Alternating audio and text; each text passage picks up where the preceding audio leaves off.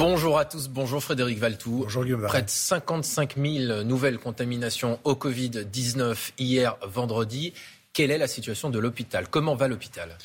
L'hôpital voit la vague monter et l'hôpital voit avec euh, une certaine tension cette cinquième vague qui va le fragiliser, d'autant plus que ça fait deux ans que les services hospitaliers, que les hospitaliers sont mobilisés sur cette, euh, sur cette épidémie, et, c'est vrai que les forces s'épuisent.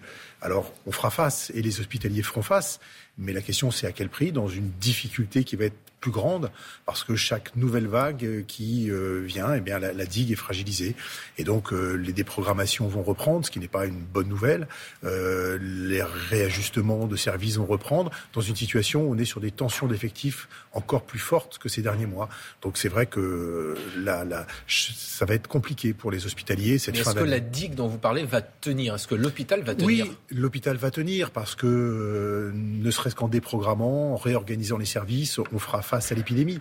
Mais quand vous déprogrammez, euh, il y a eu 3 millions d'actes médicaux déprogrammés euh, euh, en, en, 2020 et 2021, c'est énorme. Et ce qui évidemment pose un problème de santé publique. Quand vous dites à des patients revenez vous faire soigner plus tard, euh, évidemment ce sont euh, des maladies que l'on détecte plus tard et des pertes de chance pour les personnes. Donc euh, le prix à payer pour les hospitaliers comme pour l'ensemble de la société, c'est un prix qui est lourd chaque nouvelle vague. Et c'est pour ça qu'il faut aller vers la vaccination. Il faut évidemment euh, euh, respecter euh, les gestes barrières, tout ça. Et puis aussi, il faut que l'ensemble des professionnels se mobilisent parce que l'hôpital ne peut pas être le seul rempart contre l'épidémie. Alors justement, vous avez un appel à lancer. De quel appel s'agit-il? Qu'est-ce que vous voulez dire?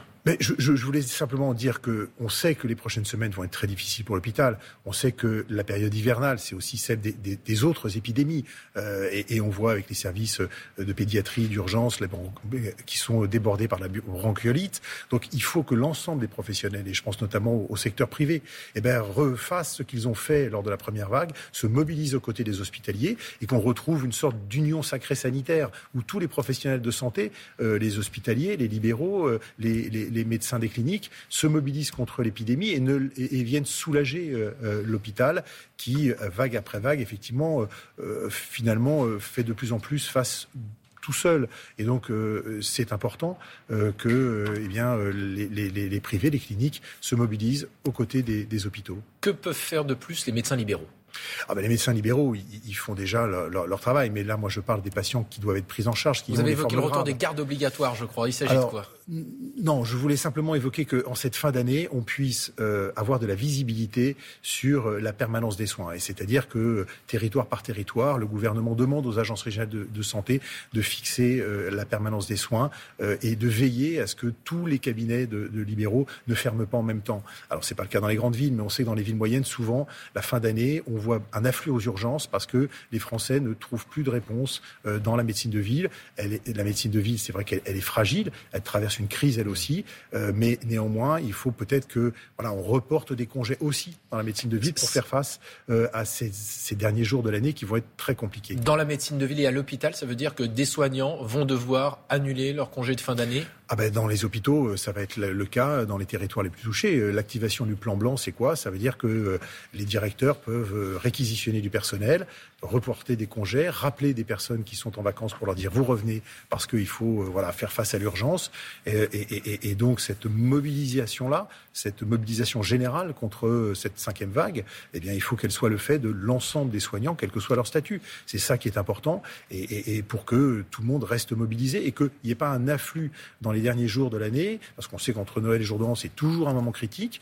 Il n'y ait pas un afflux dans les services d'urgence de manière à soulager autant que possible l'hôpital. Si on est tous euh, main dans la main, l'ensemble des soignants euh, sur le territoire, eh bien, on y arrivera. Ça a été le cas pendant la première vague. Mais qu'est-ce qui change justement dans cette vague-là pour l'hôpital par rapport aux autres? Mais Ce qui change, c'est que l'épuisement, la fatigue fait que euh, l'absentéisme est un peu plus élevé. Et puis, il y a des gens qui ont quitté il y a des gens qui ont quitté le, le métier. On a à peu près 10 à 12% d'absentéisme, c'est-à-dire 3, 4, 5 points parfois de plus qu'habituellement. Euh, on a des gens qui ont quitté le métier. On a aussi euh, des soignants qui, qui, qui, manquent et donc qui obligent à fermer des lits. Et donc on a aujourd'hui un hôpital qui a dû réduire la voilure parce que on est en manque de, soignants pour, mettre autour des patients. Est-ce qu'il faut rendre la vaccination obligatoire? Moi, je plaide pour ça depuis déjà de, de nombreux mois. J'étais partisan il y a un an au moment où on, allait attaquer la, la campagne vaccinale. Euh, pour la, j'étais partisan de la vaccination obligatoire des soignants. On a, le gouvernement a décidé de le faire, mais en juillet seulement. Euh, je suis partisan de la vaccination obligatoire, je le dis depuis le début de l'été. De l'ensemble de la population. De l'ensemble de la population, parce qu'on atteindrait comme ça des taux de couverture vaccinale plus importants. Euh, on n'aurait jamais 100% de la, évidemment la, la, la, population vaccinée, mais on aurait quand même des taux de, de, de vaccination plus importants. Et ça amène, ça permettrait effectivement de préserver euh, l'hôpital parce que ça permet de préserver des formes graves. On le voit aujourd'hui dans les services de soins critiques à l'hôpital. 90% des patients qui sont pris en charge sont des patients qui ne sont pas vaccinés. Frédéric Valtou, il y a téléspectateurs qui doivent regarder, qui nous disent malheureusement ça fait presque deux ans qu'on est dans cette pandémie. On n'a tiré aucune leçon de ces deux années de crise? Bah, On a tiré des leçons, mais euh, l'hôpital était en crise avant la crise, avant la, avant l'épidémie, et donc euh, inévitablement, après deux ans de mobilisation, euh, il ne peut pas aller mieux. On met trois ans pour former une infirmière, entre trois et cinq ans. On met euh, dix ans, de 10 à 15 ans, en fonction des spécialités, pour, pour former un médecin.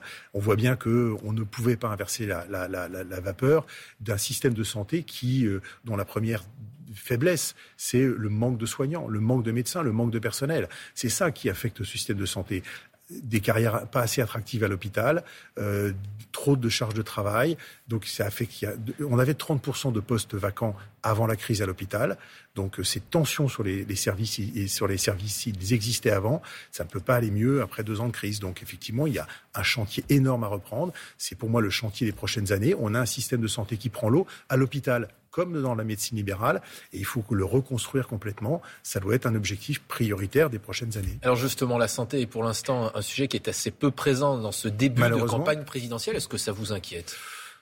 La campagne démarre, donc euh, moi je suis un optimiste euh, et, et, et, il va falloir qu'effectivement les Français rappellent aux candidats que une de leurs priorités, on le voit dans certains sondages, c'est bien qu'on leur parle de santé, surtout à, après deux ans de crise et surtout qu'ils ont vu à quel point le, santé, le système de santé était euh, fragile, voire en, grave crise.